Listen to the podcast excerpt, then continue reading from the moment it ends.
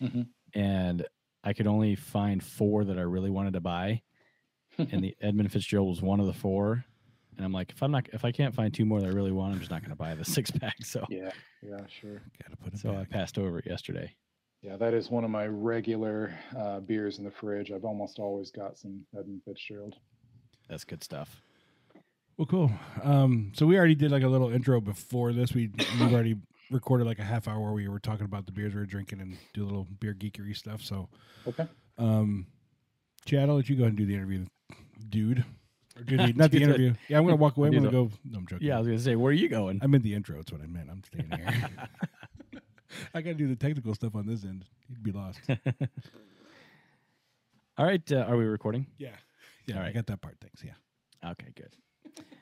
Uh, welcome back, everybody. We have uh, David Nilsen with us, who is a beer writer and educator. We're going to ask him some questions tonight about his uh, career in the beer industry and uh, more specifically the Cicerone program. But uh, I want to say uh, welcome, David. How you doing tonight? I'm doing well, guys. Thanks for having me on. Yeah. Thanks for joining us. Um, and we're pronouncing it right, Nilsen, right? Yes, that's Yeah, correct. Yeah, kind of an unusual spelling, but pretty Well- normal pronunciation. Have Have you Googled your name? Uh, oh, we're going to start with this. We're gonna come right out of the gate with this one. I, I have well I actually have a Google alert set up for my name, so uh, I have found some interesting people who share it from Yeah. time to time, popping up in the news. Yeah, the, the first one, uh, I was going to your website and for whatever reason I just didn't remember it's davidnilsenbeer.com. I just typed in uh, David Nilsen and the first thing that came up was Dennis Nilsen, who was Uh-huh. a serial killer. Uh, so I was like, oh, okay. Well, no, that's not the right person. So it's a serial, serial killer in London. So well, what's what's funny, uh, or not funny, I guess, uh, is that I had an uncle uh, who was actually named Dennis oh, oh, really? He he yeah he passed away a few years ago, but uh, yeah we did not know about his namesake at the time. yeah, he wasn't in London in the 70s, was he? Because that's when this happened. not that I know of. Well, that's good. That's good. Um, so I mean, really, how did you? Well, I guess is this your full time job? Is doing It is the beer? Okay, Yes, I I write and speak about beer for a living. that's that's the dream right there, kids. That's the Uh, dream. absolutely. How did yeah, you get? How did you get into that? Uh, it's a lot of fun, but it's also a ton of work. I don't think I've ever worked harder in my life than I have since I started working for myself. Uh, I like to joke that my boss is a real asshole. He doesn't let me get away with. Yeah, So yeah. Well, what did you what did you do before you got into the? uh, I mean, we'll talk about what you're doing now, but but I always like I'm always interested to know what people did before their their current, uh, um, you know, not, not I want to say a position, but it's your your own employment in the beer industry. Right. Uh, well, I wasn't professionally involved in beer before I started doing this. I've worked a variety of jobs. Uh, never actually finished college, so just kind of picked up jobs in my 20s. Uh, worked at a bank doing completely soul sucking IT work for close to a decade. Hey, that's me. I do soul sucking IT work as well. Yeah, that's what I do right now. I feel ya. Cheers, man. Yeah, exactly. have, have another drink. Yeah. Anyway, and to all my Um, coworkers were listening, I don't mean it about this job. That's a different. job. no, of course not. Uh, so then after that, uh, that that honestly became a little too much. Uh, so I left and uh, started working at a library. Um, started doing like adult programming for them and uh, led a, a classic film series and uh, started. Um, you know, I was into beer, of course, and uh, learning all about it, and uh, started a small tasting program there at the library and then a few months later, uh, I decided that I was uh, it, it was time to move on and kind of uh, start doing start working for myself. And uh, so I left the library at the end of uh, 2016, the beginning of 2017, and started doing this full time. But you've been doing um, you've you've you've been involved for what on your website says ten years. Yeah, I mean, I, I've been uh, casually involved in the sense that uh, I've been, um, you know, doing some beer writing, uh, limited beer writing, and, and limited events for uh, several years, but not I, I- kind of just as a a little side thing. I've mostly um, hit the ground running about three years ago, starting to pick this up more intensely. And when you say you were into beer while you're working at the library, were Mm-hmm. you just drinking as much as you could, or were you home brewing? Were you what? What were you? What were you doing? Uh, well, of course, we're all drinking as much as we can. Exactly, Uh, yeah. But um, along with that, I mean, any any interest that I've ever picked up, whether that's been professional or um, just for my own edification, I've always kind of dove in on the intellectual end on, of it and wanted to consume as much knowledge as I possibly could. So uh, I don't really pick up hobbies or interest and just sort of toy around with them. I tend to really dive in and uh, do as much reading and absorb as much as I possibly can. So um, I was always kind of coming at it as a student of beer, even when I wasn't heavily involved in it from a, um, you know, say, a vocational standpoint. Great. What? Um, well, you, you don't have to answer this if you don't want to, but oh boy, I already asked, I already asked about a serial I'm- killer I'm- family. What do you want, man? Jeez. I'm I, I'm curious about how old you are because the Cicerone the Cicerone certification process is is I mean it's not obviously not age dependent, but I I wonder how your how your tastes were at whatever age you got your Cicerone certification, and then what what are there now. So, uh, if you just want to say how old you were when you got your Cicerone certification, Well, I just got it a couple years ago, honestly. So I'm uh, I'm turning 37 next week. Uh, so Okay. I was 34 uh, when I got my certification. Such a young whippersnapper. Look at that. Jeez. so my, as far as my tastes, um, I don't know that they've changed all that much. I think my interests in craft beer have kind of gotten more specific uh, in that time. Um, you know, I I got into craft beer drinking it probably 12 to 15 years ago. Um, I never really went through much of a um, you know, cheap 24 pack lager phase like most people did, and then, and then had to wean off of that onto real beer. Um, I kind of jumped right in. I, like much of the country, I had kind of a bad perception of beer for a while and assumed it was just this cheap drink. And uh, so instead of drinking shitty beer, I drank shitty wine at the time. Um, yeah. and then uh, started drinking uh, craft beer kind of right around when I came of legal drinking age, and um, and then about uh, seven or eight years ago, started really picking it up more seriously and trying to uh, do what I was talking about of being more of a student of beer and understand styles and all that different stuff. Uh, just in the last couple years, and this has really come about, especially as I've been working uh, in beer professionally. I've gotten some really specific interests with that, and they go along with trying to get people to understand that beer is a drink that deserves respect. It deserves a place at the table uh, with wine and spirits. Uh, so I've been really interested in beer um, as an agricultural product, for one thing. I live in a small town in a primarily agricultural county. Uh, we don't. We have one brewery that just opened last summer. Uh, otherwise, our closest breweries are about 45 minutes away. So, uh, doing events right here in this county, and I do them farther afield, uh, but doing them right here in the county, uh, most of the people who attend these events are pretty new to beer uh, and uh, aren't coming at this with a whole lot of previous experience. And so um, I had anticipated there being a whole lot of hand holding that needed to happen with that. Uh, and what I've been surprised with is that a lot of the vocabulary that we use, uh, the sensory vocabulary we use for some of our beers, particularly when you get into uh, sours and farmhouse ales and some of the, really some of these more prestige type of styles, a lot of the sensory vocabulary for those is inherently rural and agricultural. And um, as I've been presenting those beers to folks around here, I've been really pleasantly surprised that they are very readily able to pick up a lot of aroma and flavor descriptors that uh, folks in larger population areas where I do events maybe aren't quite so prepared to, even though they've been drinking craft beer for longer. Um, so I've really been interested in uh, that aspect of beer, particularly because craft beer has grown in popularity so much in cities, uh, but the ingredients are grown on farms, and there's this disconnect between where um, craft beer is popular and where its ingredients come from, and being able to bridge that a little bit with that uh, sensory vocabulary has been really exciting. So that's something that's come up just in the last uh, couple years for me.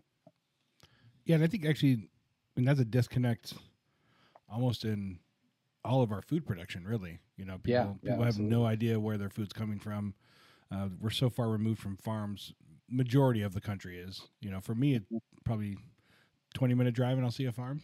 Uh, for me, maybe a little less than that, but that's really interesting. Um, and so the people that you're you're now that you're that you're talking about are they are they mostly then they're mostly rural families? Uh, yeah, primarily. So I live about a little under an hour from Dayton, which is a pretty good sized city, a little under a, a million people in the metro area. Um, and so I do a lot of events down there in and around the city, uh, but then I do, again, a lot of events up here in the county. And when I do them up here, um, they're either from a very small town or they actually live out in the country. So uh, craft beer has not been marketed to them. Right. That's that's what, fact- that's what I was thinking. Like that's not really the, the craft beer market so much. So what what is their um well I'll, I'll say I know for me some family that I have that are more rural uh not like I'm a city slicker or anything. I don't know what I mean by that, but um they they turn their nose up at craft beer. It's it's not and but I but all they think of is an IPA. They think of bitter. They think of you know those type of, of beers, and they're used to you know the the Miller Lite, Coors Light type having that Yeah. in their diet all the time. So what Yeah, what are your, and the initial reactions of people when you when you present Yeah, so those and those beers, those uh, macro brands still dominate here Yeah. in the in the county. Yeah. Uh, the few craft breweries that have come in uh, into this rural area, and again, we only have the one right here in our county. There's a county north of us, though, and this is kind of one of the weird uh, aspects of sociological history around here. The county north of us is predominantly German Catholic. It was heavily settled by German immigrants uh, in the 1800s, more so than our county here, even though it's only a half hour drive. Uh, and they drink a lot more beer up there. So Yeah. they've got three uh, breweries that are pretty well established uh, just in that rural county that uh, you know you wouldn't even know you crossed the line both of them are primarily agricultural uh, but those three breweries have been able to thrive up there but they're primarily thriving on sort of uh, older generation craft styles. So pale ales and porters and uh, cream ale and some uh, not too challenging IPAs and milk stouts. And they're not really pushing the boundaries too much with uh, the current craft beer trends. And they've been able to survive uh, from their local drinkers on those types of styles. So here in uh, in our county, while we don't have any breweries uh, really uh, piggybacking on that, the same sorts of trends uh, sort of dominate. So the handful of restaurants and bars that are able to stock a good selection of craft beer and maybe have a dozen or so taps or something like that, uh, they're primarily running on sort of those classic craft styles and sort of easing people in that way. That said, um, you know, it's a, it's a small place, and the fact that I do a lot of events has pulled along a certain group of people. So you're starting to get more acceptance of um, newer wave IPAs and, and Belgian styles and some um, session strength sour stuff. Uh, we're still kind of trying to get people used to the more prestigious sours and things like that. Yeah. But uh, definitely the county is still dominated by those macro brands. Um, but you're starting to see more inroads. Um, Dayton, about an hour away, has a fantastic and frankly underrated uh, beer scene. Uh, close to 20 breweries there in the city, and um, people are starting to head down there more and kind of get their fix on those breweries, and uh, even if they live up here. So things are starting to change. Um, there's a brewery over in Columbus, which is about two hours away from us, called North High. Uh, and they recently, um, just a couple months ago, released a beer in collaboration with the Ohio Farm Bureau, and they're going to be releasing it all year round. Uh, this is the 100th anniversary for the Farm Bureau that uh, supports farmers around the state. And it's this super low strength, like 4%, uh, sessionable blonde ale, not real challenging. And that beer is getting pushed out into rural markets that have never even considered craft beer because of its tie in with the Farm Bureau. So there's like these rural grocery stores that sell nothing but Coors Light and and and the ilk that are selling out of cases of this beer from a Columbus craft brewery just because of that tie-in. So there's definitely uh, an availability there for people to start picking out better beer. Um, I've always thought it was um, ironic in the worst possible way that uh, rural, hardworking, uh, blue collar folks who are farming the ground believe that a beer from Anheuser-Busch represents them in Right. some way. Yeah. Uh, you know, the, the, the beers that are from smaller businesses that are struggling along just like you are, that are uh, hopefully supporting a better form of agriculture, those beers should be representing you and trying to get people to recognize that as a challenge, but it's happening slowly. Do you think that's a sticker shock though? Like, you know, you, you can go in, and you can buy a case of, of Bud Light for, you know, fourteen bucks, and you know, there's some six packs of craft beer you can't even touch for under twelve. you Yeah. know? I, yes, I mean, I, I think it has to be on some level, but I don't. I think that's something more to hide behind. I don't Yeah. think that's actually a barrier uh, in the way that it sometimes get gets held up as. Uh, because if they're drinking bourbon or wine or That's something yeah, else that's a like good that, point. they're Yeah. certainly paying that. That's true. Uh, so I think it kind of gets held up a little bit as like this, you know, oh, it costs too much, but no, it doesn't really. I mean, Right. it costs a little bit more. It's still the most affordable option if you're drinking alcohol. For sure. Yeah. Yeah, that's a valid point. I mean, you spend uh, 14 dollars to get a decent bottle of of local wine, hmm and you're getting 750 milliliters, which is three glasses typically, Right. maybe four if you if well, you're two for not- you. You got a big glass. two for me. um, but yeah, I mean, as far as the amount you get for your money, uh, yeah, it still is. It still is a, a great value. Yeah. You brought up an, an interesting point when you were talking there about the the rural uh, breweries that are in that county north of you, hmm and uh, the and the fact that they aren't really stretching their legs to see what else they could they could brew. I mean, they're they're sticking with the, the traditional stuff, and I'm I'm very I'm very guilty of this, um, but I never really gave it a thought. Like if we go to a brewery in the Milwaukee or or North Chicago area, I'm not now. This has changed. Started to change a little bit recently, but in the past year or so, I would I would never go for a beer that they have labeled on their menu as a lager or um, even an Oktoberfest. I'm not even really that I, I've never haven't been interested in Oktoberfest, which is a is a old you know Märzen hmm and these these traditional beers that are are being enjoyed by uh, a, a rural rural area just would not that type of brewery just would not wouldn't wouldn't honestly wouldn't make it. And it's not to say it's um it's great for for where they're at but if you put a brewery like that in in a more urban environment um i i can't imagine that they would be successful because you have to have some uh, a variety of newer styles and something that people have never heard of before because they're going to the brewery to have an experience and new styles are are something that's a part of that experience and it is it's certainly it's been the way it's been for me if i see something on a menu and i i've never oh i've never heard of this style before i gotta try that Right. you know i'm i'm definitely going to go for that over the the traditional porters or uh s- or uh you know cream ales or you know name your traditional flavor Yeah, yeah. We just had, you know, we just finished up flagship February, uh, you know, and that came about specifically because a beer writer recognized that all of these uh, heritage craft brands were flagging a bit, uh, you know, and uh, they're still great beers, but they're not new and they're not always exciting. Uh, you know, I absolutely love Sierra Nevada Pale Ale and I'll drink it uh, as often as I can, but uh, when you're going into a bottle shop and there's you know a thousand different bottles well i know what sierra nevada pale ale tastes like. Uh, i don't know what this other beer over here tastes like so i'm going to get that maybe. And um, yeah, there's a balancing point. You know craft beer has from the beginning been about both reviving uh, traditions, but also innovating and pushing boundaries. And uh, doing too much of one at the expense of the other creates problems in either direction. So you need those classic styles. You need well made examples of those beers.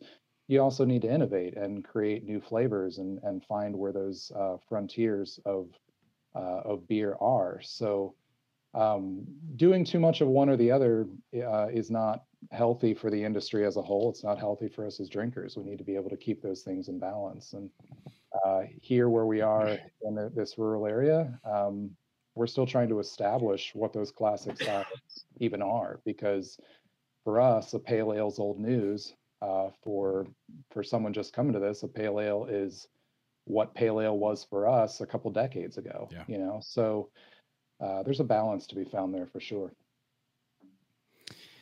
Yeah, and I, I mentioned that uh, my my profile, what I look for is is started to change, and you brought up the the classic, the renewing the the classic um, styles, and that's something that just recently in the last few months, um, I, I've definitely come back around to being interested in because it was pretty much all, you know, barrel aged beers last year. As, as me, Yeah. me and Adam and Jake, our our We drink a lot podcast was pretty much based on on barrel aging and we still love those beers but i'm i'm kind of starting to swing back a little bit. I think we overcorrected just a little bit.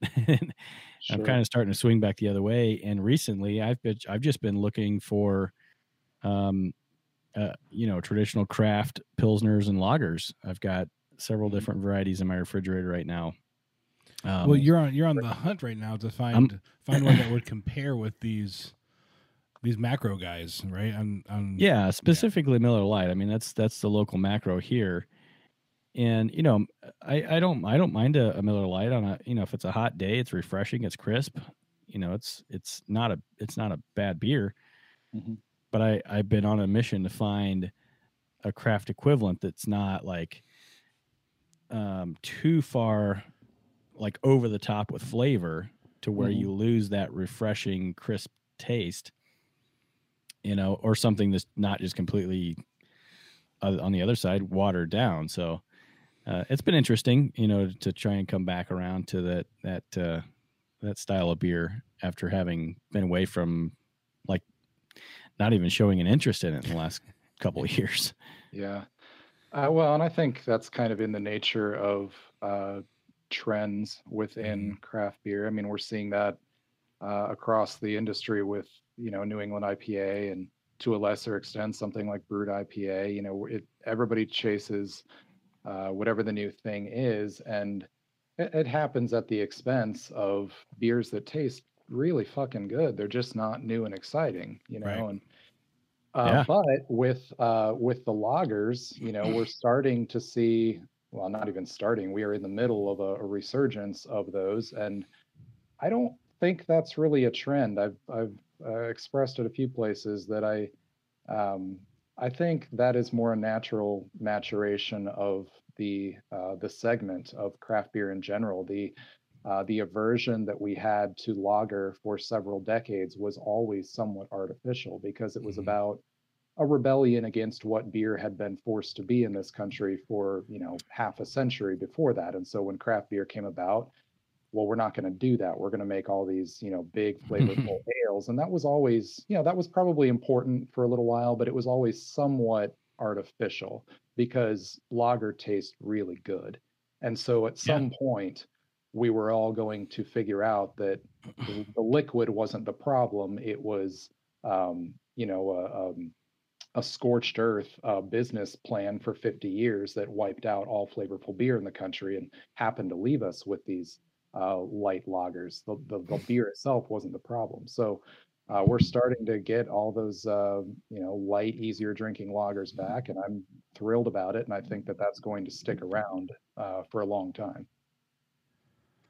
Yeah, it does seem like that trend for sure. Lagers, you see a lot more craft lagers, you know, craft breweries putting out the lagers.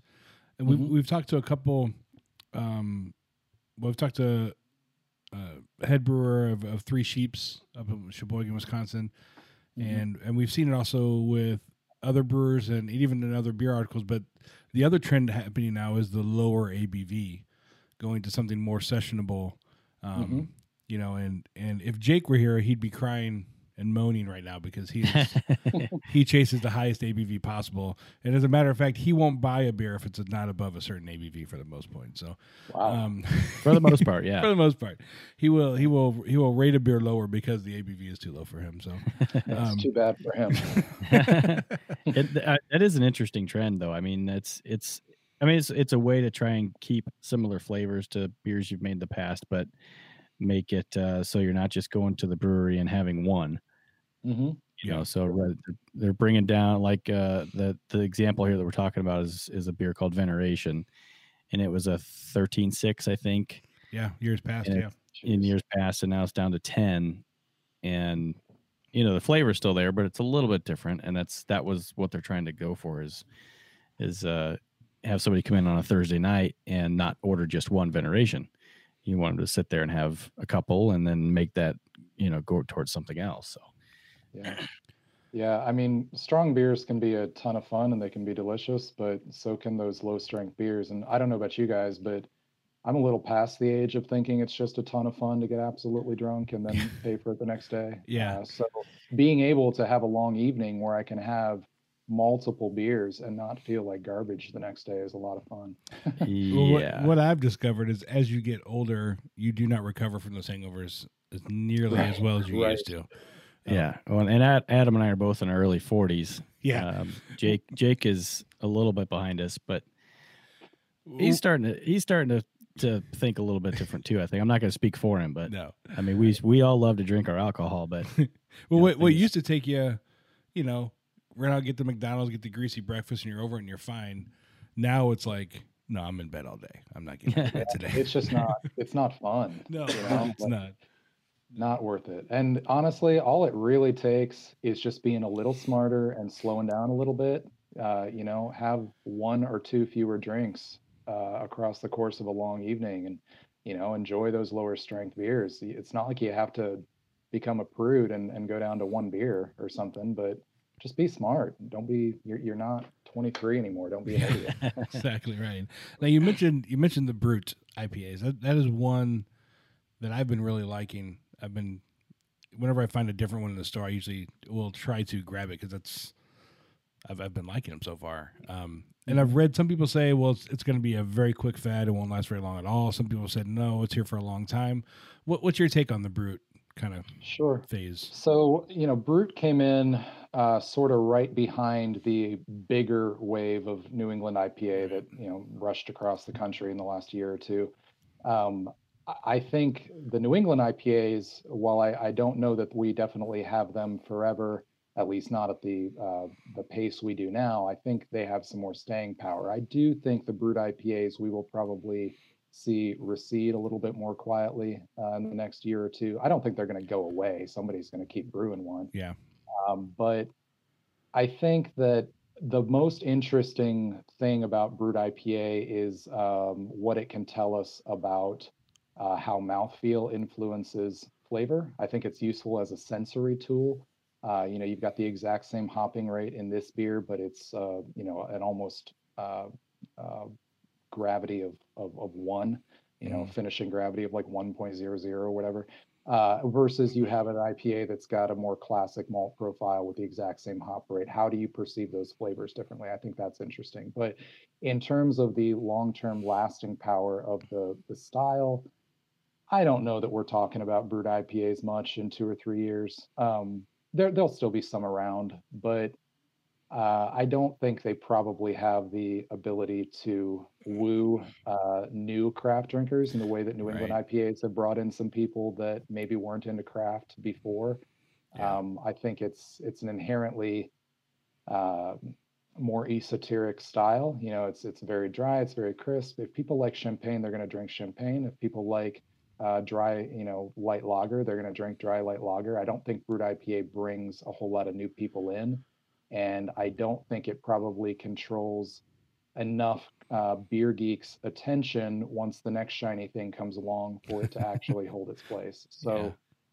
I they're the good. Ex- I mean, it's like any style. The good examples are good. The bad examples are bad. Yeah. Um, and I think we probably have fewer examples as a whole uh, two or three years from now.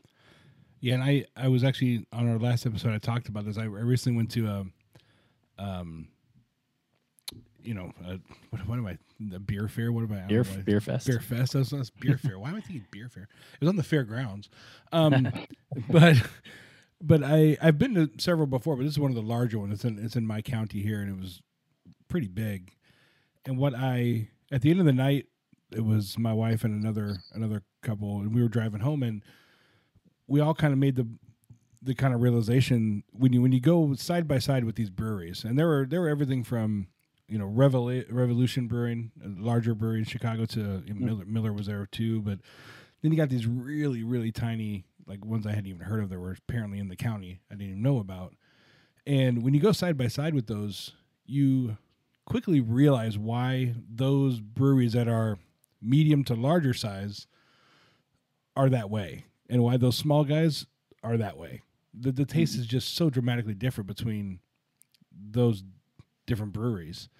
And um you know like you you had said, you know, with the Brut IPAs, they make a good one, they make a good one. Um it it's it's it was a to me it was a surprise cuz I really hadn't done that before where I just went table to table and kind of had beers from everybody. The the taste was just missing from these small guys whereas kind of medium operators to the larger ones are more well known where And they get to the Just point where they know really know what they're doing. yeah that's true so. too yeah definitely I mean, there are definitely plenty of small breweries that uh, are putting out phenomenal Mhm. beer. It, it has that we have a lot of breweries uh, that aren't good, and it's a thing that's Yeah. just starting to get talked about much. Uh, you know, for a long time, uh, nobody wanted to acknowledge that not all craft beer was good Right. uh, because we were just so excited about the variety. that was very taboo to talk about yeah but that. it's it's not anymore Yeah. uh, and it's starting we're going to see a really painful maturation of the market in the next half a decade i think where you're going to start getting some subpar breweries dropping out um, because you know people have uh, folks have been um, worried about the the bubble bursting and reaching saturation point and all that for for years Yeah. I, I don't think we're there but i do think we're at the point where it's going to become more and more difficult to sell bad beer Yep. uh, and i i- it's it's almost comical that to say something like that you know it, it should have always been hard to sell bad beer Sure. but it wasn't um, you're going to start seeing breweries that don't sell good beer that uh, can no longer compete unless they are in an isolated area where they have a dedicated uh, you know town or neighborhood where they're the brewery and then it'll take longer for that to happen. You're also going to start seeing us and, and it's going to be painful. I think you're going to see some of those uh, more mid-size craft breweries that um, have operated for a long time on what is now a uh, somewhat outmoded and uh, clumsy distribution model, and they're not able to uh, retract and reorganize with the agility that they need to to get into a market where the days of uh, of wide distribution are long over, and some of them are going to close, and it's going to really fucking suck, but it's going to happen. what what about what do you see happening with um you know the the big guys you know the AB InBevs coming in and, and swooping up more of like our beloved Goose Island you know the big oh, the bigger ones. I mean is that is that a trend that you know the, the way I'm, I'm thinking of it either either the, the big fish are going to keep swallowing the medium fish or some of these medium guys are going to come and maybe start buying some of these smaller guys but we're going to see a consolidation. I mean, I, obviously, I I don't know. Who knows what AB InBev wants to do? I Right, yeah. think, I don't know if they know all the time either so uh, yeah. uh, Well, yeah. I, I There's know you evidence guys by their interviewed. Uh, recently. yeah, you interviewed Josh Noel. Yeah. Um, you know, if you read his book, Mhm. uh, it doesn't sound like they always knew what they were doing when they were doing. Yeah, it, not but, at all. They had no idea. Um, I- I don't know. I it- it sure seems like they've slowed down on buying stuff. Like maybe they're going to sit pat for a little while, but I don't know. And I go back and forth on my stuff with them. Um, I don't agree with the idea that uh, what's in the glass is all that matters. I think there's more that that matters than that. But Um, I don't know what they're going to do, and honestly, I've tried to stop worrying about what they're going to do. Um, I do what you said there at the end about the uh, bigger craft breweries making acquisitions. I think we probably will start seeing some more of that. We're, I mean, we just in the last few years we've seen some mergers. You know, Victory and Southern Tier uh, came together, and uh, you've got um, Oskar Blues little consortium. I forget what that's called. Um, yeah, Sierra Nevada just bought, made their first acquisition. They Yeah. just bought um, uh, some little brewery I never even heard of uh, out there. But uh, I think we'll be seeing more of that, and it's going to come in a couple different ways. One, where uh, larger or mid-sized craft breweries that are feeling some of the distribution pinch that I just talked about realize that they need to make a purchase in order to uh, preserve some of their market in some places or in order to strategically position themselves in some way. And then at the on the flip side of that those same size breweries that um, got themselves in too deep of a hole to be able to get out of it are going to have to look at mergers in order to uh, to hold their place. And so we'll be seeing that. Um, i i couldn't even begin to uh, prognosticate on what those will exactly be, but I would say in the next few years we'll be seeing more of those smaller purchases and mergers between breweries. Yeah, I, I I I think it's probably just a natural progression of things. You know, it's Natural progression of the business, really. yeah the point. business the way the business Yeah. can work. Um, I'd like to talk about the Cicerone program a little bit. Yeah, for Um, sure. I, I don't know how much time you've you've got. Um, Uh, I'm good. I, I'm not sure how long you guys got to go, but I, I don't have anything planned after this, so we can talk. Oh, that's dangerous. Okay. can- can we go try to all keep night. the interviews around uh, you know 45 minutes to an hour so i just i didn't Sure. know if uh you know we're getting to be about 40 40 minutes or so now but so when you uh when you decided to do adam did you have any other questions before we dive into this Well, I was going to actually say first, if we could explain, David, if you could explain what Cicerone is for some people who may have no idea what we're what we're Yeah, talking sure. about. What is the yeah Cicerone that's a good, yeah, certification? good place to Yeah. start So the Cicerone certification program was started uh, a little over a decade ago. I believe they launched in 2008. Uh, Ray Daniels, who's just kind of a uh, industry uh, guru, jack of all trades, he started that, uh, and it was basically started to provide for beer what the Court of Master Sommeliers provides for wine. So uh, it's a certification program that uh, vets beer industry professionals on their knowledge so that uh, when they are then guiding consumers or hiring into companies, uh, the folks on the other side of that can feel confident in the uh, the knowledge level of that particular beer professional. So there's there's four different certification levels. Uh, the the entry level is the um, Cicerone certified beer server. Uh, there are a little over a hundred thousand of those. That is um, it, the exam is certainly not a pushover. It's not like, uh, oh, I, I like craft beer, so I'll just take this exam real quick and and become a Cicerone certified beer server. But it's not nearly as overwhelming as the other exams are. Uh, it's an online exam, takes about half an hour. Uh, and uh, then the next level is the sort of industry standard level. That's the certified Cicerone. That's where I'm at right now. There are just under 4,000 uh, certified Cicerones in the world. Uh, certified Cicerones, as I said, that's the industry standard. Like they are kind of the flagship certification level for the program. Uh, certified Cicerone should be someone who is able to guide consumers in navigating through the dazzling variety uh, of craft beer today. Uh, should be able to run a craft beer program for a bar or restaurant. Uh, the next level above that is uh, actually what I'm preparing for right now, the advanced Cicerone level. Uh, there are currently 112 advanced Cicerones, uh, and Oh, wow. it sits right ab- below the highest level, which is the Master Cicerone. There's only 18 of those, and originally, holy shit yeah, no, there's 18 at the highest level yeah. Yeah. Yeah. And when it was started in 2008, all you had was that beer server, certified Cicerone, and master Cicerone.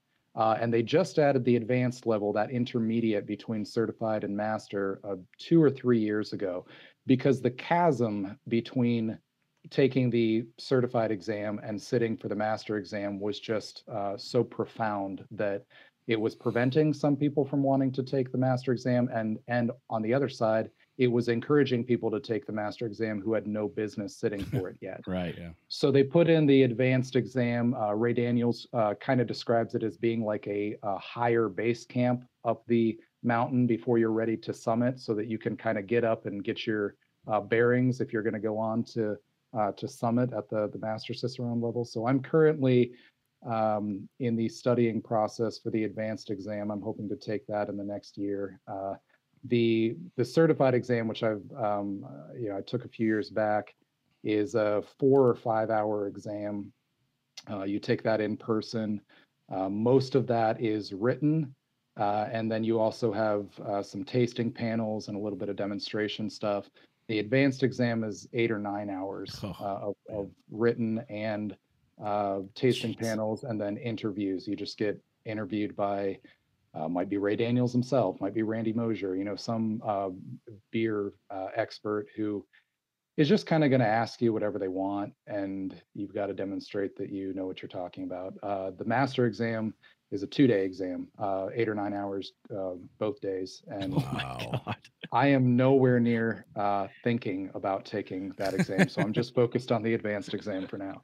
Now I know there Well, are a couple of those masters work for, you know, the big guys. Yeah, there's three at Miller Coors. Yeah, Miller. I Uh, was gonna say Miller's the one I see a lot of times as having. Yeah, they have the largest concentration of any brewery. Um, in fact, there was just, uh, do you guys know about the Brewmaster documentary that just came out in the last few months? I didn't know it Uh, came it out. I'd heard about it, but I didn't know it came out. Yeah, it's actually on, I believe it's on Amazon Prime right now Oh. uh, to stream, but um, it follows one of them, Brian Reed, uh, as he prepared to take the exam. And Oh wow. uh, they kind of use his preparation just as a way to look at the, you know, the industry as a whole and, and the whole program and all that. But well, I know what I'm um, watching while I work tomorrow. yeah, it's, uh, I am. That is on. I don't know if I'll ever sit for that. That's on the distant horizon. I'm just focused on the next thing in front of me for now. yeah. I can't believe between levels one and four, you've got over a hundred thousand at level one and eighteen at level four. Uh, it, it's it's a sharp uh, drop off at every step. From Man. 100. It's like Well, 108,000 down to you know just under 4,000, and then just over a 100, and then 18. Yeah. when and, and the masters, what is it like four thousand dollars for the test, or so? It's like a the, to no, take it's less than that. I, thought it was a think. huge uh, the the certified. God, I I'm trying to remember. I feel like the certified exam was about five, four, or five hundred. I think the master exam is is maybe eight hundred. Oh yeah, you're right. Yeah, the initial cost is nine ninety five. The retakes are seven ninety five. Yeah. Sure. Yeah. So I mean, it's It's still crazy. it's not nothing, but uh, it's not quite that prohibitive. Wow. Wow. Crazy. Um how do you think since since getting your um your tulip, excuse me. uh, this cough just will not let go. uh, since getting your your two levels of certification, how, do you feel like it has affected your and it could be a good way or, or bad way affected your enjoyment of beer in general like is it is it more uh, like annoying to try and figure out the flavors in a beer what which makes drinking a beer more work or is it more interesting that makes it better how do how do you feel about drinking beer now versus 3 or 4 years ago before you got this Yeah, for me, it's it's definitely been a positive, and there's a couple uh, stages to that answer. On the one hand, as I mentioned earlier, you know, when I dive into something, I tend to kind of jump in head first, and I want to understand it in an intellectual way. So, even if I hadn't pursued my certification, I was going to be doing this. I was going to want to understand off flavors and understand ingredients and how they impact flavor and aroma and and all that stuff. So this more or less just gave me a framework uh, to be able to do that in. Uh, but beyond that, um, you know, the discipline required to get the certification, and then the um, the knowledge that came along with that, and the satisfaction, the the, the personal, uh, maybe satisfaction is the wrong word. The um, the validation that came along with being able to pass that and say, all right, I do have this level of understanding of this topic allowed me to be a lot more confident and comfortable just even for myself even not getting into the professional side of it just for myself to be able to feel confidence of what I'm tasting and what my palate uh, can recognize uh, because you know we can recognize what is it 10,000 aromas and uh, you know so many uh, flavors and all this and uh, I hear from so many people when I'm doing events, oh, I just don't have a good palate, or I just don't have a good Mhm. sense of smell, or I don't have a good sense of taste. And it's like, yeah, you do. You have the same the same ability that we all do. It's just that you don't have a a vocabulary for it. You haven't uh, you don't understand what all of the things are that you're smelling and tasting, and you don't have confidence. No one's ever told you that what you taste is what you taste. You just believe that you're wrong if you taste if you don't taste what I do or you taste something else. And Yeah. so uh, getting the certification, I think, has definitely improved just my own enjoyment of it, both from uh, the fact that it gave me the framework for uh, being able to digest all this information, uh, but also the validation that came along with saying, "Yeah, I can do this. You know, I can. Uh, I, I know these things about beer, and and that's um, that's nice. Uh, you know, I mentioned earlier that uh, you know I never finished college, and a lot of throughout my twenties, I had a lot of angst about that. You know, all my friends had uh, had degrees, and I'm a, you know, I'm an, an intelligent and self-educated person, and I don't have a degree. And so, um, when I decided to take this on full time and uh, become a, a beer writer and educator,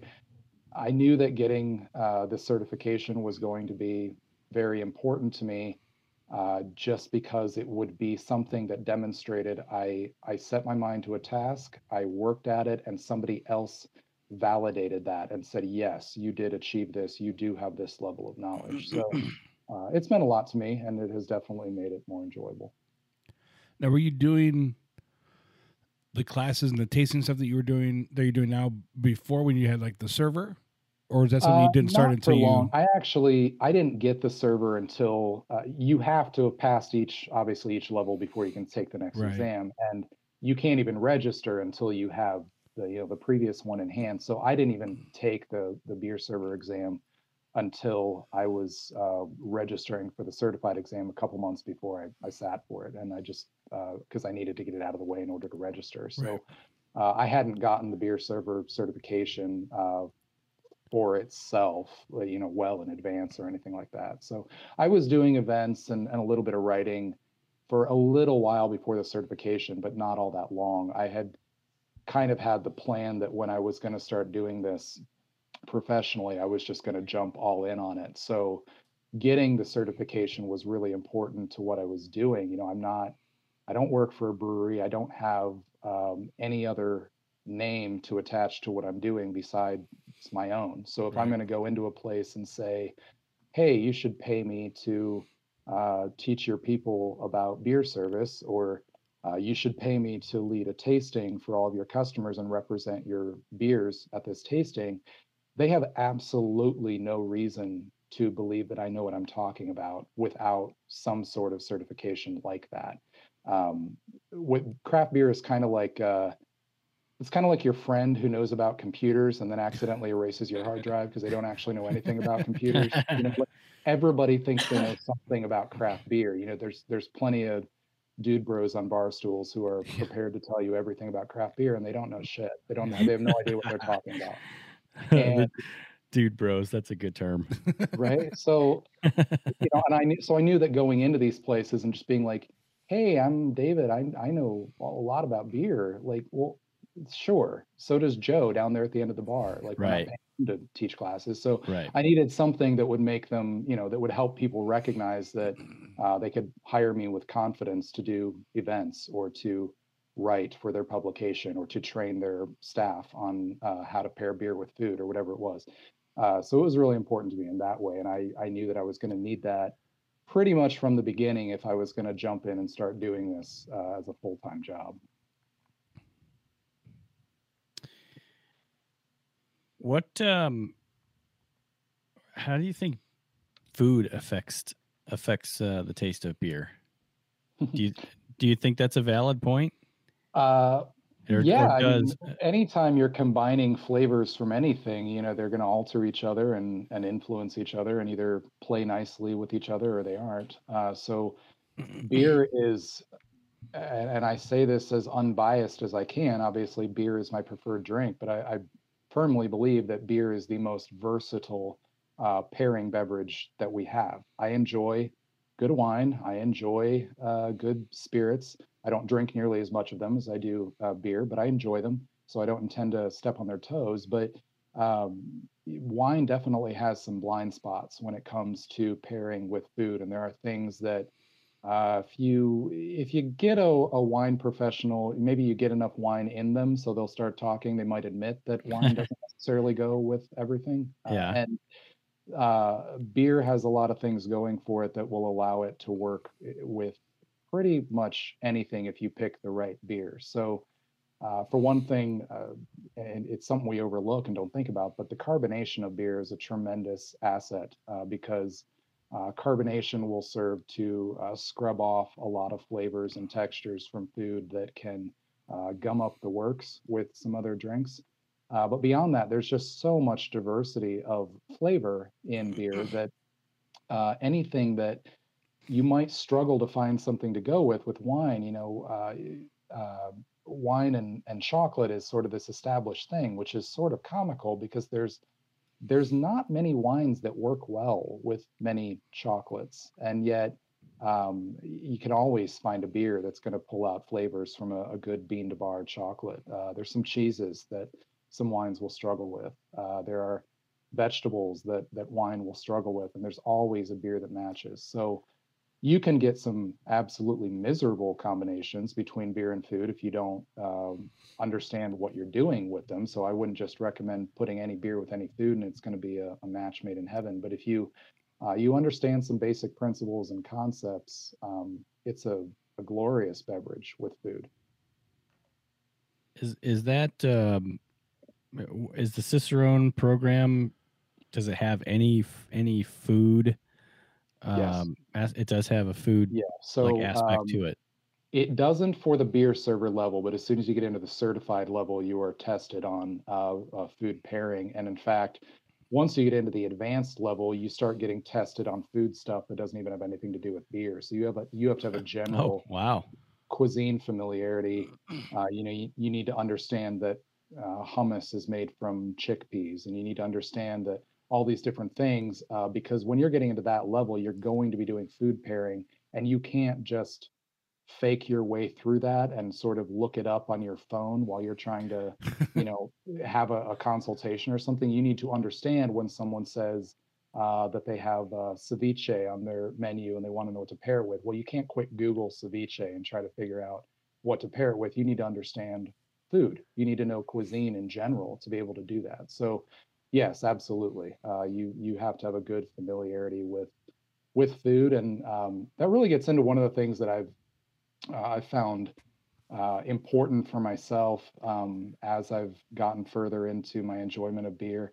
Uh, and it's really kind of advice uh, for expanding uh, sensory horizons if somebody wants to become a better taster, even if it's just of beer. You can't just learn about beer. You need to be tasting broadly because even if you like beer better than wine, there are beers that have flavors that are going to evoke different wines. And so having a vocabulary that can uh, recognize when something tastes like a Riesling versus tastes like a cab or whatever else, uh, you need to have that vocabulary or you're going to be bumbling along wondering what that flavor is. Uh, you need to understand these different um, you know, uh, different types of coffee, different types of chocolate, different types of uh, different fruits, different herbs. All of those are flavors and aromas that pop up in beer. So, one of the things I encourage people when they're wanting to know how to become better tasters is uh, drink and eat widely beyond beer and just pay attention while you're doing it. Go go to the grocery store and buy some fruits that you're not familiar with and taste those fruits. Taste uh, herbs. Buy some cheap, uh, you know, canisters of herbs. They don't have to be the highest quality, but buy some herbs that if you can't identify what thyme smells like, go buy a three dollar canister of thyme and smell it. you know, and do this stuff, and you're going to become. You're going to expand your sensory vocabulary and become a better taster, even if you're only doing that for the purpose of tasting beer better in a more educated way. Everything that we taste, everything that we smell is an opportunity to expand our sensory vocabulary. So, uh, having a good working knowledge of food uh, and other uh, other beverages is important if you're going to expand your ability to taste beer at a high level. Man, I w- it's it's funny because the three of us, what, what we normally do on our shows, we we try to pick a beer that we all have. Uh, it's easy because Jake lives across the street from me. Not so easy because Chad's up north. But we Right. try to find a beer we all have, and we we start out by opening it and smelling it first, and talking about what we smell, and then we will we'll drink it and give our first impressions, and we'll talk about whatever beer related news we want to talk about.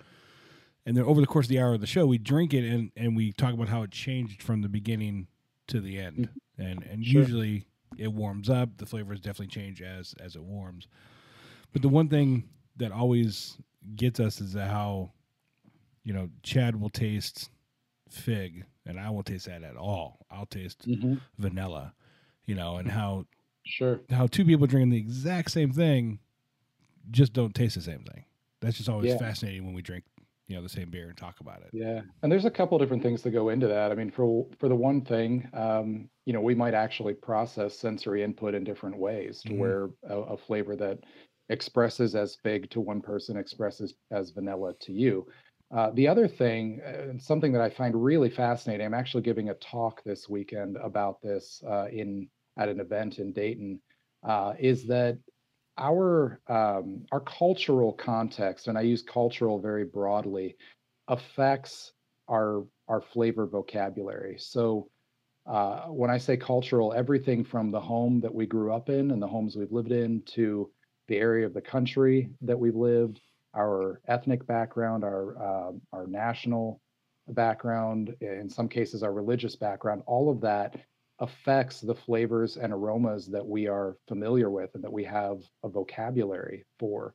Uh, so going back to the very beginning when I was talking about being in a rural area and these, uh, you know, these uh, rural folks who are new to craft beer and they're able to pick out the smell of hay or uh, horse blanket or whatever it is in some of these uh, really challenging sour beers. Uh, you know, those are those are terms of prestige among uh, beer geeks who are, are, you know, really venerating these uh, old world lambics and things like that. Uh, and you know, Joe the farmer is just like, is there hay in this? And like, you know, it, because that's something he's familiar with. You know, he's smelled that his entire life, and there's there's actually uh, comfort and positive association to an aroma like that. So uh, our our backgrounds and our our sensory context that we've developed across the decades influences how we perceive flavor and it influences how we're Huh. able to describe it. And it's one of the reasons that uh, doing what you guys are doing and tasting a beer together can be really valuable because we all have a different um, we all have a different crayon box that we're coloring with when we're uh, figuring out these flavors and smells. And so being able to talk about them together allows us to learn from each other and expand our own sensory vocabulary. Yeah, that's a really good point. I, I hadn't actually even thought about. Um, for those who haven't grown up around a farm, may have no Right. idea what hay smells like, right? so Right. they would Yeah, never and think so that. my wife is from Chicago. She grew up in the south suburbs uh, and you know, went to school and worked downtown and just moved here about five years ago when we got married. And uh, she loves sour beers. But when we were first talking about, um, you know, out Gose, uh, we were tasting through some of these uh, Goses and she loves them. But I was like picking out these these rural terms that I didn't even think about as being rural, you know, the hay and, and barnyard and, and horse blanket and diesel and all these different things. And and she had absolutely no context for those aromas. So uh, we ended up taking a, a field trip to our local to the county fair. And we went to uh, you know the agricultural display. We went to the horse barn. We went to all these different places so that she could smell what hay smelled like and what horse blanket smelled like and what uh, you know all these different things were uh, because if you grew up in the city, you might love sour beer, but you have absolutely no idea no fucking clue. So, yeah, That's really interesting. Yeah. I wonder if the opposite's true. If somebody that somebody grows up on a farm, if they if they don't know what uh, car exhaust smells like and, I'm sure they do a car. Yeah. I and, think- and sewage and sewage, right? Sewage.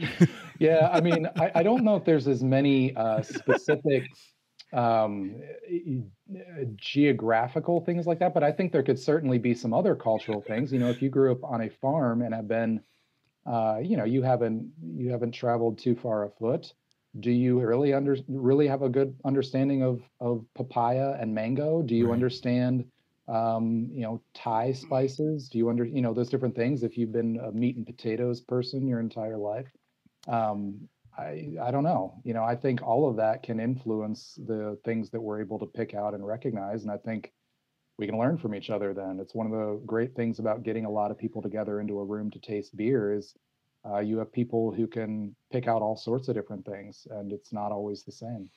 I think the, the city folk would be like that. That's Leo. And Leo's the guy down in the corner, the homeless guy down in the corner, because I used to smell smelling that guy when they walk by. That's what they're. That's what that would be. oh, I, I let me know what beer it is that you smell that in. yeah, and- we won't be buying it. right. well, the um the Cicerone something Chad and I specifically have talked about doing for a couple. So since we started this podcast like a year and a half ago or so, yeah. Sure. um, we've talked about doing it off and on, and something we want to do. So, um, getting somebody on who had it, and just hearing them, hearing you talk about it, you know, it, it was it's really good. Um, it was something we yeah, really it's a it's a interested for sure. rejuvenating kind of uh, uh, interview for us, you know, from from a from the Cicerone standpoint, because it, it was a year and a half ago. We were when we first started talking about doing this podcast, and Adam, I didn't know anything about the Cicerone uh, program at all. He told me about it, and I think we were brewing a beer on a November or December morning I think so. talking about doing it a year and a half ago, and here we are, still haven't done it. But this is this is this has been uh, very informative and, and Sure. rejuvenating. It's totally doable. Um, you just gotta go about your your study in a disciplined way. So, you know, get the- get the list of the books. That might be a problem. and you know, make a list of the styles you're not familiar with, and and taste through them intentionally. Do side by side tastings. Do off flavor tastings. You do all that stuff, and eventually you'll be ready to go. Yeah, and I never, you know, I always, you know, try to figure out how I can increase my palate. But you make a, you made a really good point of that. It's it's uh, it's more of a vocabulary thing, really. Just being able to Mhm. recognize what you're tasting, because, and so yeah, I'll, I'll be I'll be the one going uh, down the uh, the grocery store aisle next week, smelling all the. That's smelling great. It's the best way to do it. And, and, and that's really what it is. You know, it's not like somehow you, it's not like a muscle that you exercise and somehow your nose or your taste buds get stronger. It's Right. vocabulary, it's recognition. It's, uh, it's, you're smelling it, whether you think you are or not. It's being able to attach those things You just don't know what to call it. descriptions. Yeah. Yeah, that makes sense. That makes a lot of sense, actually. Yeah. Well, cool. Um, now, have you do you homebrew? Have you homebrewed at all? Uh, I have not. I am one of the rare industry professionals who has not homebrewed. I'm not saying it's a requirement at all. I remember Yeah, I was the, the Cicerone cer- uh, program certainly encourages it, but I decided when I was preparing, I had I hadn't done it recreationally, and uh, as I was preparing for the exam, I I took an honest evaluation of how I learn best, and I said, you know what, I'm I think I can better spend my time by actually just uh, um, uh, absorbing this information intellectually rather than uh, doing it hands-on because I don't really learn very well doing hands-on stuff. yeah. Uh, I, I think I was I, I think I jumped down a YouTube rabbit hole at some point, and I saw somebody brewing beer, and I remembered I was like, wait a minute, you can brew this shit at home? like I had no idea you could do this, Right. and uh, I immediately just started. I YouTube the hell out of brewing beer, and I just watched these people do it. And I started Sure. buying books and reading, and then uh, another buddy of mine, we went in together and bought all the equipment, and we just started brewing. And uh, since then, it's been yeah, it's been all beer all the time. So Yeah, no, and I'd like to start doing it. Um, I, I would. It's just it's it's a big time commitment, and, No, and time is at a bit of a premium right now. And honestly, like I said, when I was you know studying for the exam, it was like, yeah, I could sink my time into this, but uh, I can also spend that same amount of time actually gaining the you know the knowledge and the descriptions of the, of this and understand it from that standpoint and so that's how i went about it. Uh, a lot of people would probably think i'm foolish to pursue the advanced exam without doing hands-on brewing. I mean i have i have i have been around for brewing and kind of uh, you know done this at breweries and and stood in on brew days and things like that but um, i know how i learn and uh, you know, whenever I, I at different jobs and things like that, people most people assume that hands-on learning is best. And when you are trying to make me learn something by repetition, by you know, okay, now I want you to do it, you're wasting your time. Just Mhm. let me take notes and then study those notes and come and understand it from a, a more uh, you know whole picture uh, standpoint. So that's what I've done. Maybe it's foolish. We'll find out in a year or so. I think Well, it's great that it- you're, you're able to recognize how you learn. Because for me, I'm the complete opposite. I I can't take a note to save my life. I, I just note taking is not for me. I've tried it in you know my job and business. I just can't do it. But Sure. getting my hands in and doing and you know actually doing the work. Um, you could you could describe how to how to do something all you want, but until I get my hands on it and do it, that's how I learn. So I don't think it's bad at all. You you learn it how you learn it, and if you know how you learn it, that's even better. So kudos, Sure. yeah, Yeah. definitely. Well, it's always interesting that there's there's always somebody out there that thinks they know the best way to teach someone for everybody. for everybody. Yeah. yeah, Right, It's yeah, like yeah. this blanket method of this is how you learn, and it's, Uh, it's public never public the school case. systems that we're talking about now. Yeah. what uh what's your currently what's your favorite beer style? Oh God. yeah, that's, that's a tough one. That uh, yeah, you caught me That's a fair guard. Uh, question. You know, it's a fair question, but it's also like asking somebody what's your favorite beer. Like, I don't. Yeah, I don't that's know. tough. So I'll tell you. Okay, I'll, we'll go this route. So when I walk into a brewery um, that I don't have a previous knowledge of, there are, or, or, or, you know, I, I'm not familiar with their beers at least.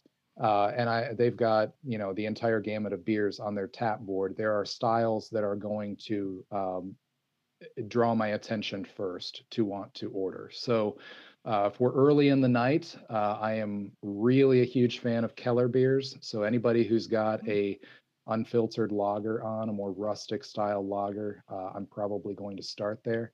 Um, I enjoy uh, uh, wit beer was one of the first beers when I was really getting into craft beer that uh, made me recognize that I liked Belgian beer. I didn't know why. I didn't understand anything about yeast or anything like that at the time. Uh, but I knew that I was consistently enjoying wit beer, and so it's it's stayed a favorite style of mine.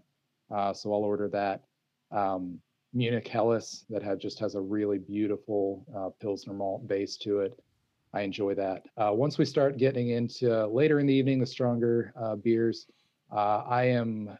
If if I had to pick one beer culture, it would be Belgium. I've been to Belgium a couple times on beer trips, and um, I, I just love uh, their entire brewing culture. So, uh, good farmhouse ales, uh, you know, saisons. Whether Mhm. or not the, whether or not that's actually a farmhouse style is is up for debate. But uh, you know, the, the Abbey styles and things like that, I'm big into those.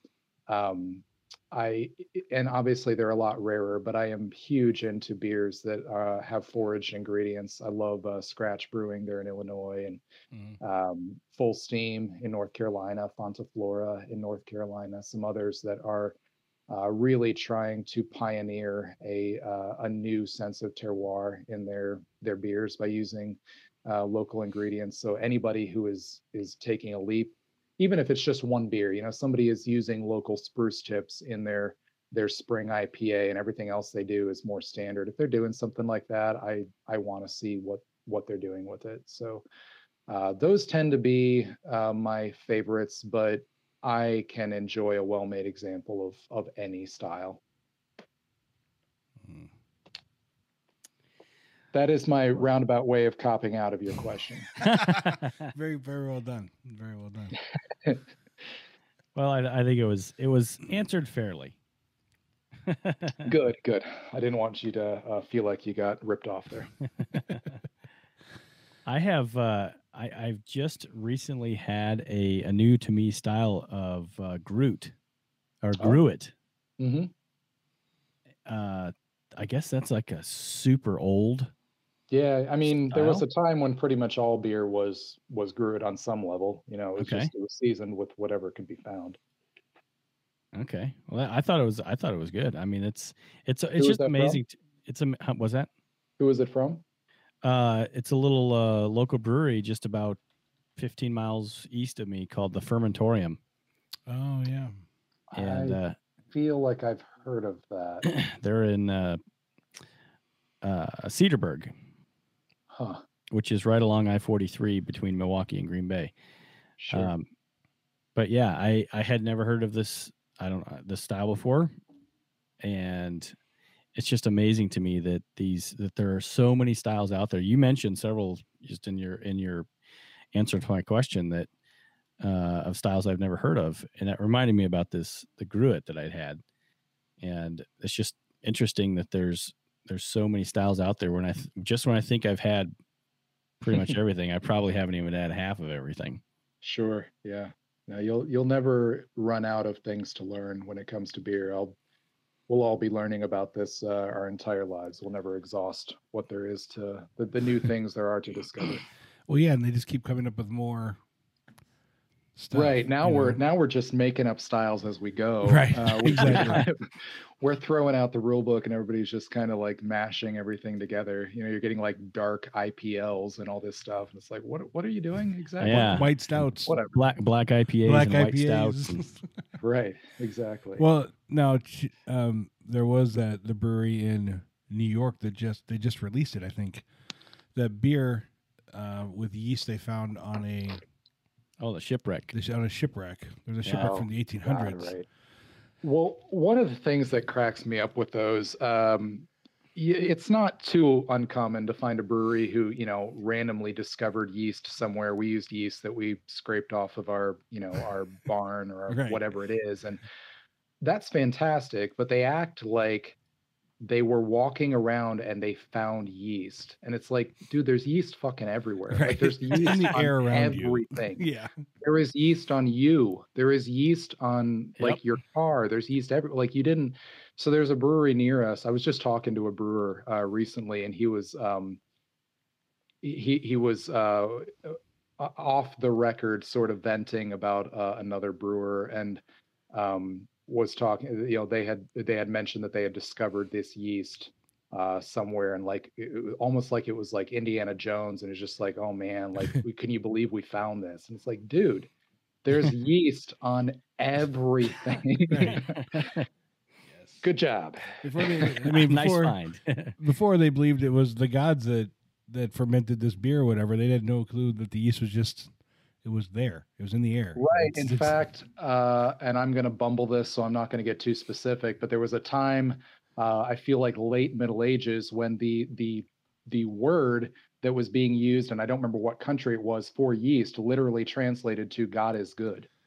oh wow, that Really? does surprise me. Yeah, they. I mean, they they they had no explanation for what was happening. They just knew that if you took the the krausen, you know, the the foam after fermentation, and added it to the next batch, you got more beer. And so it was just kind of a divine intervention. I mean, okay, yeah, I agree. Beer's yeah, I don't know good. that I can argue. Yeah, I can't uh, really, really. argue. I know um New Glarus, right? Isn't it Chad New Glarus has the open top fermenters? yeah. I For sours, believe yeah. they're doing. I think they're doing something open fermentation. Do they have a coolship there? I don't know. That I don't know. I, I don't know. I know that uh, the the sours that they've been that they've been uh, making ha- are are open air uh, fermentation. Sure.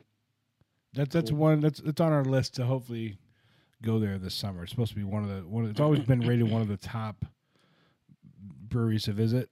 Um, and so we've Yeah, it's an a- hour. a- it's an not hour for just the beer, but but- from experience perspective. yeah. So it's I've heard their tour is pretty good. I was there um, back in the fall and didn't love the tap room experience. Um, it, I don't want to. You guys should go. I don't want to uh, discourage you from going. I probably should have taken the tour. I've heard they do a really good job with that, but Yeah. uh, hanging around, hanging out in their little um, uh, outdoor, like uh, they they've got like a patio, and it's sort of like these fake ruins. Like they built like these little half walls that look Oh, like really? uh, yeah, it looks like you know you've stumbled upon a, a hundreds year old uh, Italian villa or something, and it all had a bit of a, a touristy feel to me. Obviously, their beer's fantastic.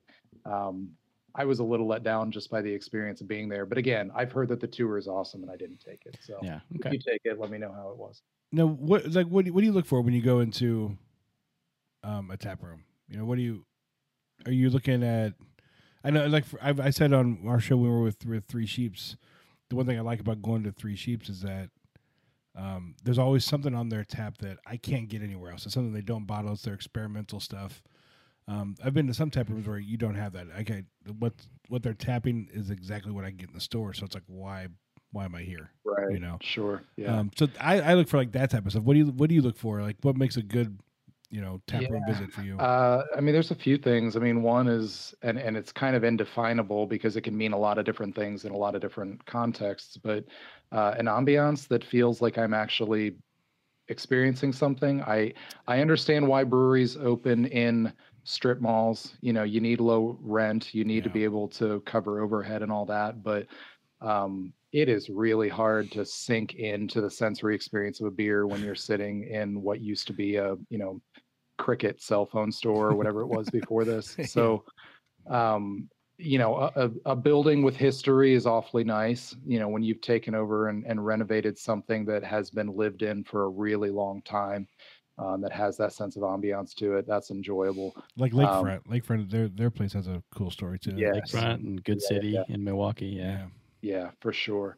Uh, so something like that. Um, obviously, I this this should be obvious, but you need to have good beer. You know, I need to not be disappointed by the liquid that you're Right. pouring me. And one of the things, you know, I, I get weary of uh, IPA everything, Mm-hmm. um, but one the one time that I will order IPAs is when I'm actually at the source because there's nothing that drops off in flavor faster in beer than hops.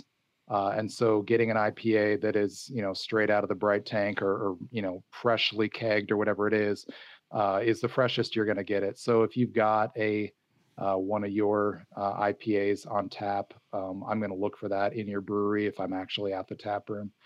Um, also, and I am definitely in the minority on this. Uh, I am not a huge fan of the uh, I'm going to the brewery, so I'm going to make 13 new best friends, and let's just push all of our tables together thing. Like this whole like German, this whole like German beer hall, like just long tables. I get it. I get why places do it. Sometimes I just want to go and you know sit with my wife or sit by myself and have a beer and just kind of sink into the experience of being there. And when I am at a table with um, a bunch of uh, people with their dogs, and all of them and their dogs want to become best friends with me. I I get a little weary of that. So a place that has uh, that allows for the experience of just sort of uh, sitting back and soaking it in, and not everything being frenetic and high energy.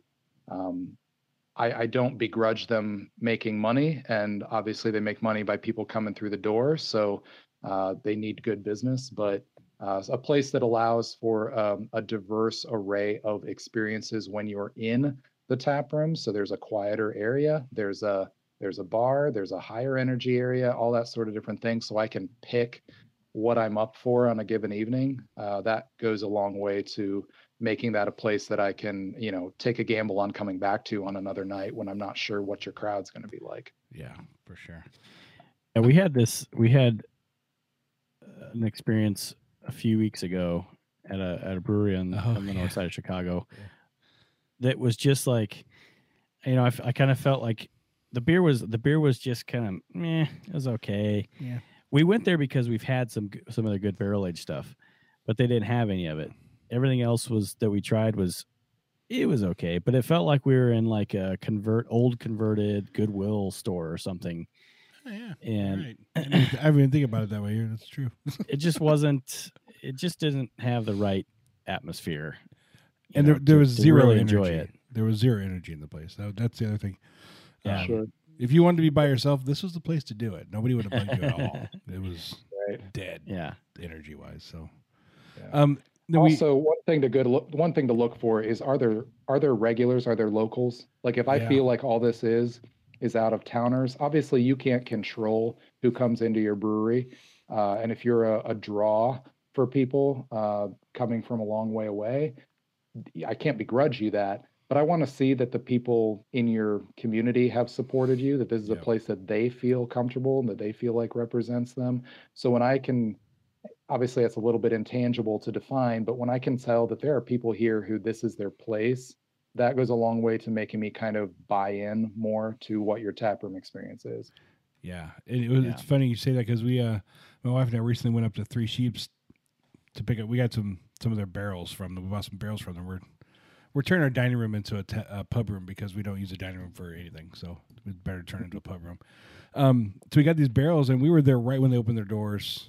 I think it was like a 10, 11 o'clock in the morning, and there were four other guys there, old guys, old timers, man, and they were there with their their crowlers and growlers coming to get their their fill. Like they, Mhm. everybody knew their name. They were like the regulars. Everybody knew who they were, what they were gonna get.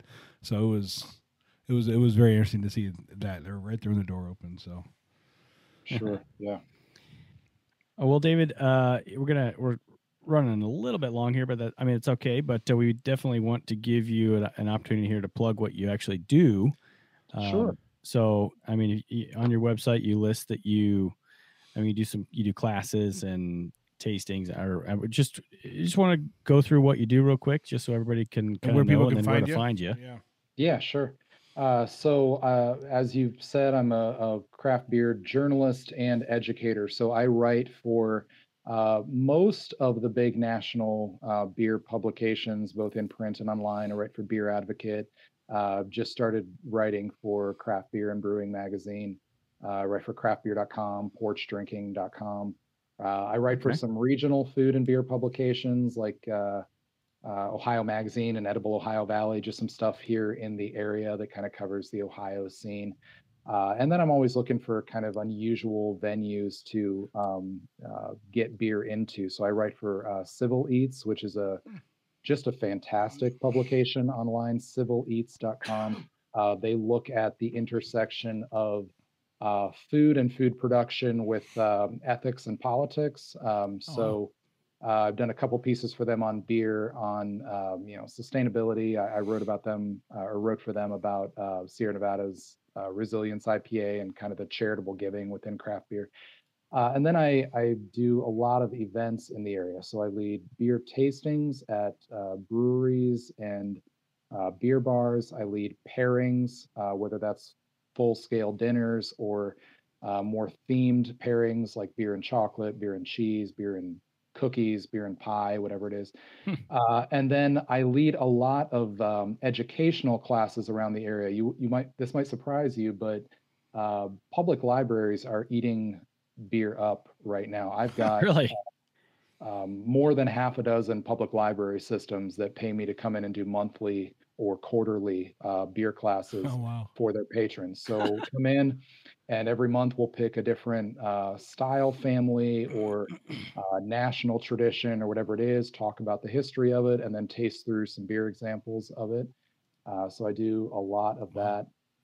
Uh, and then I'm starting to get into some uh, more interesting, I shouldn't say more interesting, but some more unusual uh, events. I'm doing one this weekend uh, that is a, we're calling it a sensory camp. It's uh, bringing together experts on beer, bourbon, uh, cheese, chocolate, and coffee. And we're going to be giving breakout Wow. talks throughout the day. Oh, it's awesome. Uh, we're going to be giving talks throughout the day um, on not not so much the technical aspects of tasting, but uh, really diving into the more uh, the deeper level stuff of like why do we enjoy what we taste and how do we enjoy it more? How does what we taste affect how we think and how we feel and how we relate to other people? And kind of Oh, getting man. people to really buy into the fact that um, our senses interact with uh, our our higher level functioning and vice versa. So uh, it's going to be an all day event, and I am super excited about it. Uh, so that's kind of what I do. Uh, I split my time pretty evenly between the writing and the events. They both take up about half my time. Uh, you can find all of my events listed on my website at davidnilsenbeer.com. You can also find links to all of my published uh, beer writing on there. And then on uh, Facebook, Twitter and Instagram, you can also find me at davidnilsenbeer.com. So on all those different platforms, I do different things. Uh, so if you're active on those, uh, please do follow me on there. Uh, and then again, on my website, you can find all of the information for my events and writing as well. Well, man, do you do you ever record any of these and like put them on online, YouTube, or anything like that? I have not yet, but it's a thing that I have been looking at starting to do. I am, uh, if we can figure out the uh, logistics for it, I'm going to try to record one of my talks this Saturday. So I can't guarantee that that will uh, make it up, but if we can make it happen, I'm going to try to get that out there so you might be able to see that. Yeah, that, that's when you were talking about with the uh the chocolate, the whatever it was. That that one sounds Yeah, the, fascinating. the beer, the bourbon, the chocolate, the Yeah. cheese, everything that sounds delicious. Yeah. Yeah, right, right, yeah. Well, and just, yeah, uh, it's the talk uh, of kind the of just a, a total like holistic hedonism Yeah. of just indulging all of these things that people love anyway. You know, everybody loves chocolate, everybody loves enjoy them uh, together. beer and cheese and coffee and all this stuff. But a lot of times people don't really think about them in a, a deeper way. So just kind of taking people to that next level with it. And I'll be in that talk. I'm going to be talking about a lot of the things that I mentioned earlier about our uh, our sensory context and how that influences our uh, flavor vocabulary. So hopefully we, we'll be able to get that video online so you can see it. Yeah, that'd be great. Yeah, the sensory stuff that's that's really interesting to me as well. yeah, So definitely. very cool. Well, thanks so much, man. We um Yeah, this I was mean- awesome. we could have gone, you know, we could have talked for a long Yeah. time. Uh Yeah, thanks for having me on. I know I I ran a little over, but uh, I Oh, no. talking with you guys. So No, don't worry about it. We were, uh, just to be honest with you, Adam and I were were texting back and forth here in the last half hour. So like we were saying, like we could talk to this guy all night long. So well, then we we'll have to do this again sometime. and then we were just like, I, want, I don't have another beer, and the fridge is over there, and I can't get to the other beer. It's like, oh, I'm out of beer. I That's can't a reach- terrible problem. Uh, next, next time I plan ahead and bring more beer with me to the to the room. So, there you go. uh, David, thanks again so much. Everybody, uh, you know, yeah, everywhere you said, follow him, uh, David Nilsen Beer.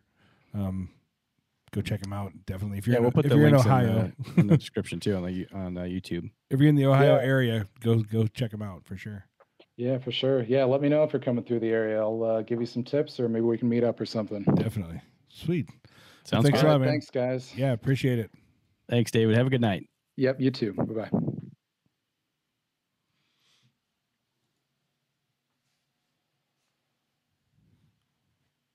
Sweet. That was interesting.